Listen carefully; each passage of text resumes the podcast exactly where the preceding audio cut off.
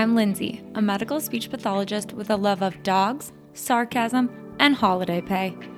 The medical field can be intense, so to try and combat the exhaustion and add a sprinkle of humor, I created this podcast. Join me each week where I interview a different guest that works in some capacity of healthcare. They will share their personal stories, ups and downs, and moments that will truly leave you speechless. This week on the pod, we have Beth. She is a, correct me if I'm wrong, Beth, a sports dietitian. Um, mm-hmm. And we're really excited to have her. You're our first dietitian we've had on the pod. So welcome. Thank you. Thanks for having me. Um, so start by just giving us a little background in terms of like kind of how you got into the field you're in, the different settings you've worked in, and kind of where you're at now in your career. Yeah, so I guess um, I've known that I wanted to be a dietitian since high school, so that was kind of the easy um, easy career path for me to to go decide. But then once once I got into college is really where I um, learned that sports dietitian was a thing. I was an athlete my whole life. I was an athlete in college, um, but I didn't realize that there was actually jobs for dietitians in sports. Um, and at the time, there really wasn't. Um, most of my career has been spent working with collegiate athletes, and at that time, which wasn't all that long ago in the grand scheme of things, um, there was only 12 full-time sports dietitians in collegiate. Um, but I was able to kind of get an internship in college that got my foot in the door um, with that. So then went on to grad school um, in sports nutrition and exercise physiology, and worked as a GA in sports nutrition, and then just really never looked back. I've worked since then at two other universities in that setting. Um, until recently, the last six months or so, I've stepped out of the full time role in collegiate athletics to start my own private practice as well as work for a performance nutrition platform. So, kind of seeing the business side of things as well as still practicing um, in sports nutrition, working with my own private athletes from high school athletes all the way up to the professional level. So, kind of the, the quick version there, but really have just, yeah, I just have a question, I guess. I don't know a lot about like the specialty areas so much. I mean, we work with dietitians all the mm-hmm. time at the hospital, especially as speech paths. Like yep. if you have like patients on like tube feeds, um, and you know, just or like your failure to thrive or they're not getting enough PO intake. And so that's like been the primary bulk of my experience working with dietitians. But you said you went to your grad program specifically because it was like a specialized program for sports nutrition. Is that right? Mm-hmm. Yep. Okay, yeah. so you kind of have to know before you even go on for your master's if you're gonna want to like pick like a niche like that. Yes and no. Um, I mean, to be to be a sports dietitian, you don't have to have your master's in sports nutrition or ex phys. It's recommended now, but it's not okay. Required. After that, it's more or less like where do you go get your experience. But we all start out like my undergrad was heavily clinical focused just because that's kind of the foundation and even in working with athletes i'm using my my clinical hat every day so that's really our foundation as a dietitian and then also food service um, and like more community nutrition and then from there is where you can kind of specialize and and whatnot and within clinical there's a lot of specialties too um, yeah, I just I guess that's like one area I don't know a lot about. It's like I only know like the little narrow focus of like what I've worked with in the hospital setting. So it's kind of interesting right. to know all the different areas. Um Yeah. Very cool. I, I think I'm really excited to have you on too because it is such a different little niche than anyone else that we've had on. And it's healthcare, but it's like such a different side of like the mm-hmm. field. So um, I also mm-hmm. think that your stories are going to be probably a lot different than some of the other ones we've heard just because of like the settings that you've worked in. Um, yeah. So I'm excited to hear that. So with that being said, kick us off with your first story. Hopefully I can provide. Well, um, yeah, I mean, ironically, a lot of uh, my funny stories do have something to do with some some form of a clinical case. Not not the last one I'll share. That one's just silly. But um, I guess the first one is so what a lot of athletes and obviously my average population age is like 18 to 21, 22 year olds. Um, you they're still kind of in that growing up but awkward stage. So some things that I have to talk about with them as a dietitian can be awkward. And this athlete in particular was well, I guess at this time when we first started, we didn't know his diagnosis, but ultimately he was diagnosed with ulcerative colitis. And we went through maybe a, a two year process of trying to figure it out. Um, and in that process, I obviously had to ask him about his bowel movements and talk to him about his poop. And I think this maybe he was a second semester freshman, maybe a sophomore at this time. And just even using the word poop around him made him kind of like squirm in his chair at the time. and I had to, you know, I have to get information, and I had to go as far as pulling out this um, document that I had from undergrad, where I actually had one full quiz that was literally on on poop and what poop can tell you about somebody's nutrition. The shape the size the color, wait is it it's like the bristol isn't it like the bristol something? There's a name for it right yeah, I can't. Where it has like Honestly, the little I mean, petals. Like, yeah, it's that, literally a poster. Yeah. Yes. We had a poster of it that I used to study. Yeah. I want to say it's and called it like the Bristol like, something or like scale or something because I used to work with a doctor that had it on a mug. Track that mug down and send it to this athlete. um, so I pulled that out, and after telling him like talking about poop with me is normal. I'm not going to go tell your teammates what your poop looks like um, we got we made a little headway, and then we got into kind of the um, the quarantine time for the start of COVID, and I was working with him remotely, and I knew we made some ground because he shared with me an Excel spreadsheet with details and with numbers and how often he was going, and I'm like, okay, so now this kid's a little serious about talking about his poop. Then we got a little bit further and did not ask for this, but he started to send me a text message picture of what his poop would look like. And then the over the edge, where I absolutely had to cut this off because when I got the pictures, I was like, okay, what do I say? Do I embarrass this kid? Do I have him cut it off? Like, this is just weird. Would delete the message. And I got a FaceTime. And oh, that was a little bit too much. And oh, probably one of those moments where, yeah, I I did not answer. but then I got a text message asking why I didn't answer the FaceTime because he wanted to share how normal his bowel movement looked. Here's the thing too, like cuz I feel like in the hospital if you get patients that are close to your age, the conversations do get yeah. that much more uncomfortable. Like if the, if you were working yeah. with someone you were talking to a person that was in their 60s, 70s, 80s about their poop, they're like, yeah, whatever, who cares? But something right. about like the like cuz this this kid you're working with is like 18, 19 and at that point you were in your what? Like mid 20s? Oh, this is uh, like two years ago. So okay, upper twenties, upper twenties. So it's like yeah, yeah, you're like close enough in age where it's just like it makes it it's way awful. more painful. oh yeah, and you're yeah. trying to be professional, yep. but you're also trying to not make them feel uncomfortable. And it's like those are the things that yep. can be so weird to navigate. Yeah, yeah. And then I was like, oh, did I bring this on myself because I told him it was okay to talk to me about his poop? Well, yeah, the good news is the moral of the story is, you know, we did start having normal food. So we we did our job, but I didn't need to see it. right. You're like maybe the rapport got a little bit too good. a little bit too far.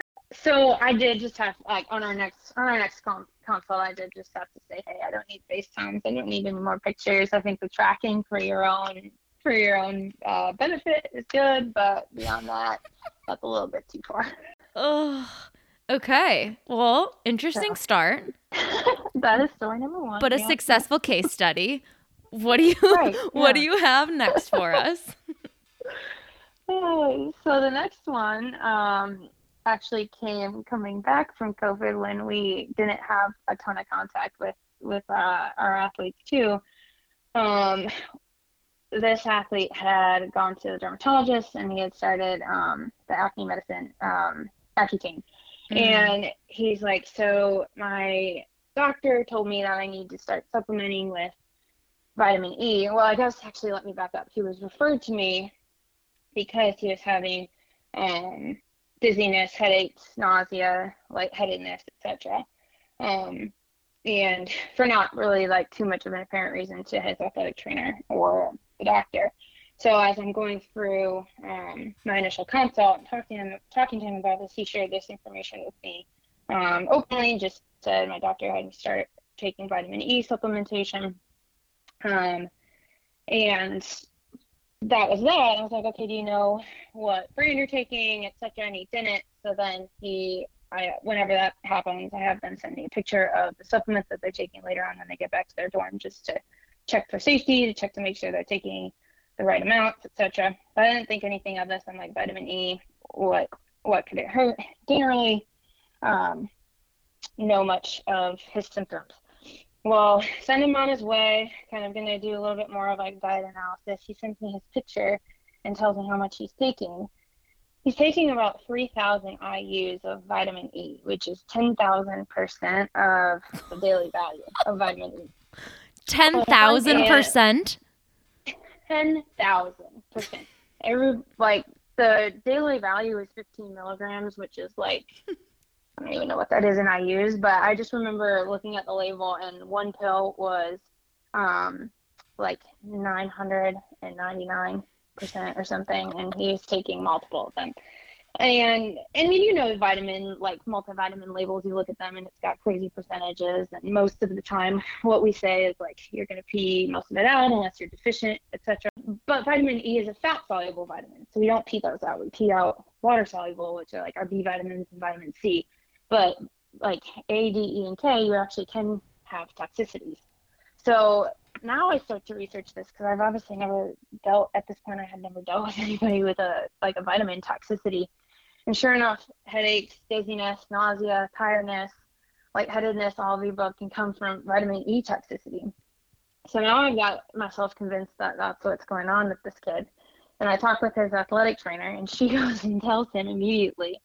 So then the next appointment that he comes in for, we're not sure. We're not sure about him if he he just likes to kind of take things and run with it to get out of his workouts or whatnot. But and then my follow up consult with him to start talking about him, and he I can't even describe it without like acting it out. I'm almost gonna like act it out in my chair. He starts kind of just like blank staring past me, and his eyes almost start to roll back into his head.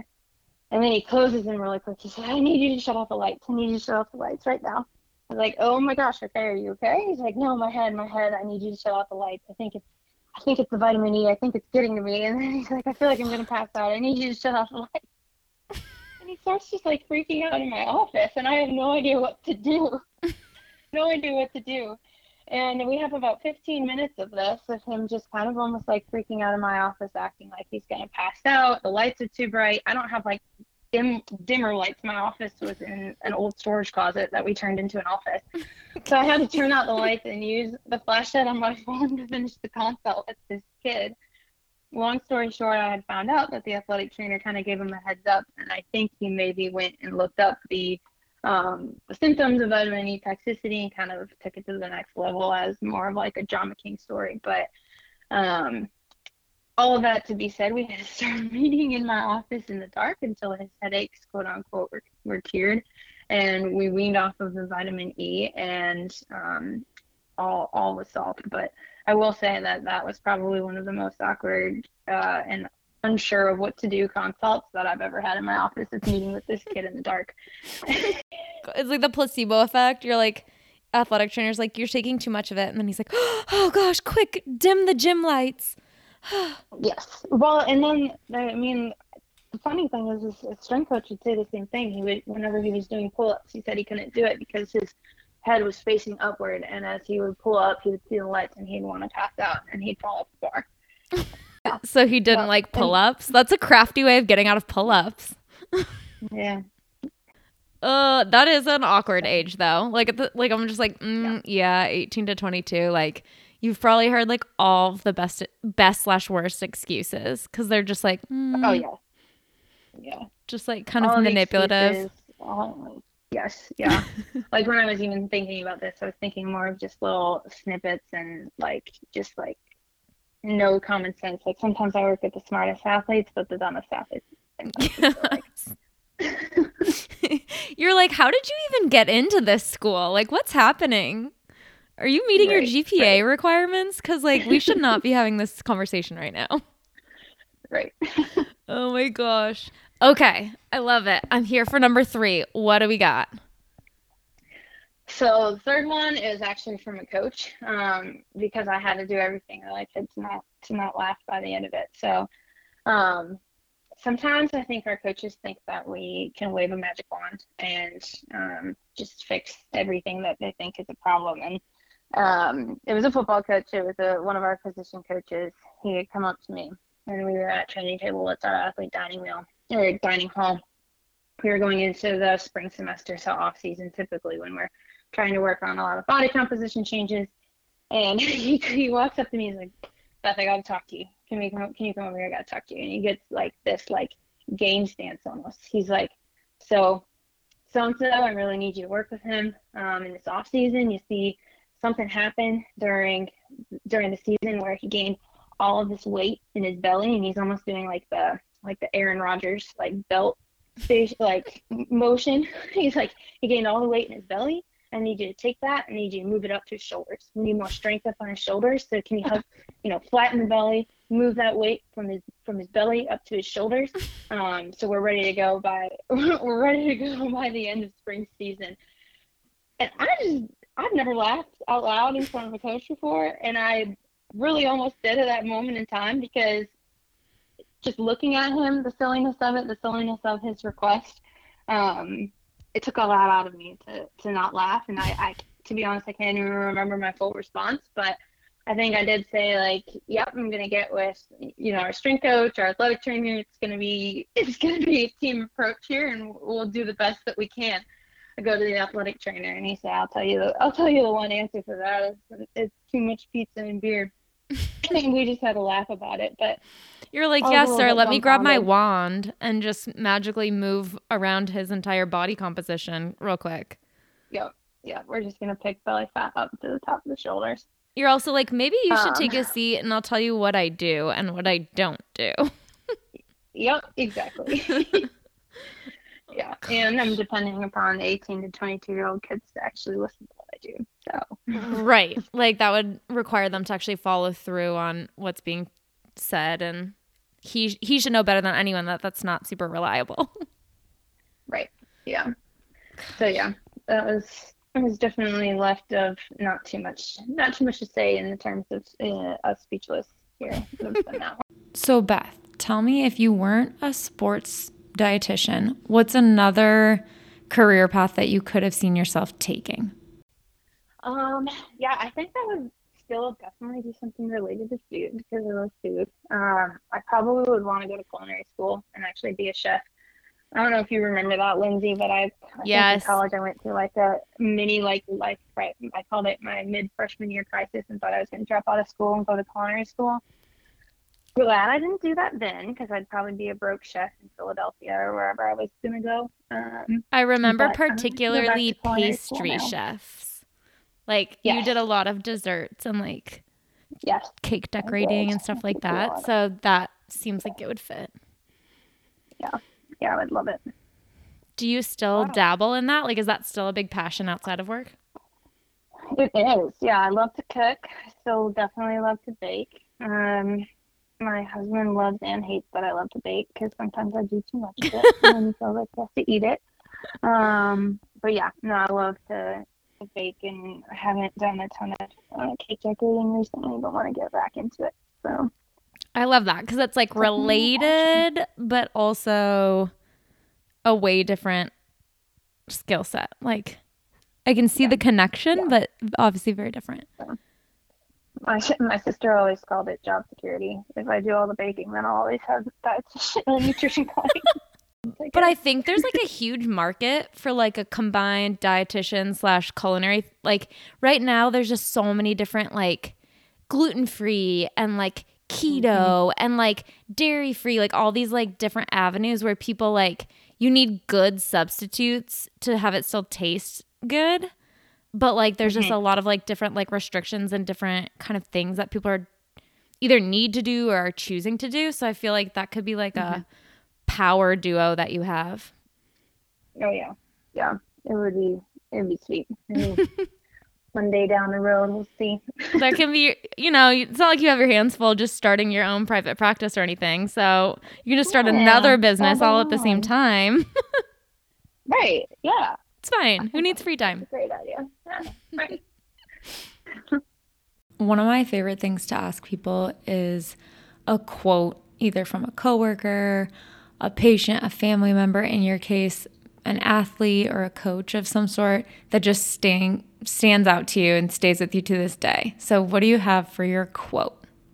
Yeah. No, like I said, I have a lot of little silly stories and just like funny quotes um, from them, but this one is one that I'll always remember. It's from actually my full first full time job, like probably the first semester on it. So I was going through my usual intake form, and we obviously have like we do like a food frequency questionnaire, and on there naturally is the question of alcohol, and some of them will answer it straight, some of them will say no, some of them will um, skirt around it. Well, this athlete in particular was like, no, no, I don't drink any alcohol well, at least any alcohol that matters for nutrition. And I was like, oh, what kind of alcohol would that be that doesn't like matter with your nutrition? She's like, oh, well, I only drink vodka. It's clear like water, so it has no calories. that was one where I had to bite my bite my tongue and go through an explanation of vodka and alcohol and how calories work. But yeah, so vodka, vodka's clear like water. It has no calories. I was literally trying to rack my brain, like, where is she going with this? Like mouthwash, like, right? like that's like alcohol, yeah, but not like drinking it and like not bad. Like, I could not figure out where that was gonna go. right. Oh my gosh. Right. Okay. Well, there you go. And hopefully she graduated from college and is doing well. I hope so. Yeah, I do. I only stayed there for two years, so I'm not sure how she lost track of her oh my gosh. Okay, well, this transitions nicely. The last thing I want to ask you is obviously in your undergrad and in your master's program, you know, they can only train you for so much until you get out into the real world. And then there's a lot that you just kind of learn as you go and learn th- through those experiences. So, what's something that mm-hmm. stands out to you that you just felt like when you got out into like the workforce, you were just very unprepared for? Um, I mean, just in my setting, we really have to use all of the hats um, of a dietitian each and every day. Like our clinical hat, our food service hat, our um, community hat is worn every day. It's just kind of like as much as even like learning from like mentors while I was just an intern, like just an intern and only seeing such a small sliver of that, you can be like, oh yeah, okay, sure. And then you actually have to do it. And then just understanding the amount of brain energy that goes into that every day um, is something that you just kind of have to learn. And then also we turn into sometimes team mom, nurse, chef, personal grocery shopper, uh, COVID, I was an Uber Eats driver essentially. So you just kind of have to turn it on when you when, when you need to, and that's something you can't prepare for. You just got to do it. Yeah, just the the best, most well paid Uber Eats driver there ever was. Yeah, yeah, no, literally delivering to quarantine. Um, oh my god. To quarantine medicine. Yeah, well, it was a lot of like when they first got back and nobody knew what to do. Nobody knew how to handle it. So this is what we had to do because we promised their parents we'd feed them. So Beth would feed them. you, you promised them not knowing what sort of circumstances it would take to do so. right. Yep. Exactly. Oh, well, thank you so much for taking your time to share stories, being our first dietitian. Um, I want to give Beth's uh, business a little shout out, you can go on Instagram and follow her at Purposeful Fueling. And that way people can pick your brain or come ask questions. Um, because I certainly had no idea all that was involved in, you know, sports dietitian specifically. And she's a yogi and she's a yoga instructor. So hit her up, guys. She's got all sorts of goodies. Um, but yeah, thank you so much for coming on and sharing all of your yeah. stories. Absolutely. Thanks for having me. Felt fun to to reminisce on them. It has been a blast hearing from this week's guest, but I know there are more wild stories to be heard. Share your crazy moments at info at speechlesspod.com. Rate, review, and subscribe wherever you like to listen and I'll be back next week with another guest who will be sure to leave you speechless.